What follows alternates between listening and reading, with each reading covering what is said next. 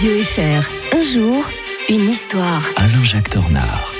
Bonjour et bienvenue Alain Jacques Tornard. Bonjour et bienvenue aussi Mike. Merci, c'est très sympathique de m'accueillir comme ça chez vous, hein, dans, dans, votre salon. Euh, L'Italie fasciste annexait l'Éthiopie, c'est euh, notre événement du jour que vous mettez en valeur. On va revenir pour ce faire, hein, 5 mai 1936. Hein. Oui, c'est une des pages les plus noires de l'histoire de l'Italie.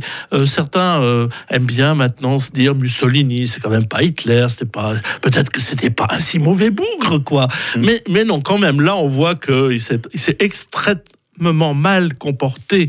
Euh, quand même une campagne militaire brutale de plusieurs mois face à l'Éthiopie, qui est quand même qui était alors l'un des rares États indépendants d'Afrique. qui s'est retrouvé colonisé vraiment sur le tard. Hein. Exactement. Bon, déjà, euh, on avait tenté le coup auparavant, hein, parce que tout le monde voulait coloniser euh, toute l'Afrique, mais mmh. ils avaient réussi à, à, à, résister. Il y avait euh, l'empereur Haïlé Sélassié, euh, qui était euh, donc un, justement un empereur. Là, il y avait une immense culture de, de l'Éthiopie. Hein.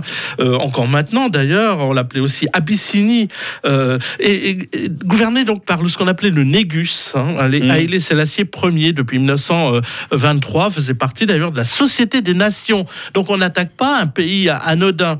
Et en fait, malgré ses chars, malgré son, malgré son aviation, malgré les 400 000 hommes qui se ruent euh, sur l'Éthiopie, eh bien, euh, le pays résiste vraiment bien. Et d'ailleurs, l'empereur va se rendre euh, à la Société des Nations à Genève où il fera mmh. un discours euh, pour interpeller le, monde entier qui va beaucoup impressionner. Va contribuer d'ailleurs au discours crédit de l'Italie. Mais bien entendu que la force brutale de, l'armée euh, italienne à l'époque, eh bien, euh, ne peut pas, euh, ne, peut pas, ne peut que vaincre. Et le 2 mai 1936, le chef de l'armée d'Afrique, Badoglio, eh bien, s'empare de Addis Abeba et la, Rome annexe officiellement le pays africain.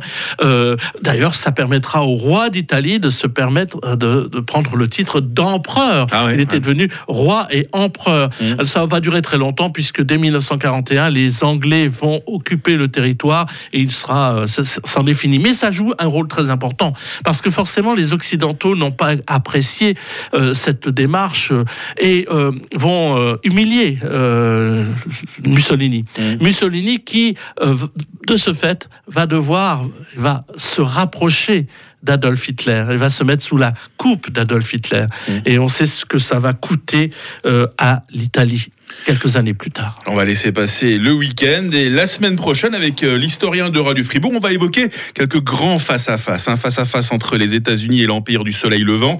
On évoquera la première bataille aéronavale euh, dans la mer de Corail, face-à-face également entre Churchill et Hitler dans le cadre de l'invasion de la Belgique. Et on se souviendra que si la France a réussi à soumettre la Corse, c'était quelque part avec l'aide des Suisses. Tout ça, c'est la semaine prochaine avec l'historien de Radio Fribourg, Alain-Jacques Tornard. Bonne fin de semaine. Bonne fin de semaine, suis tout impatient. 6h30.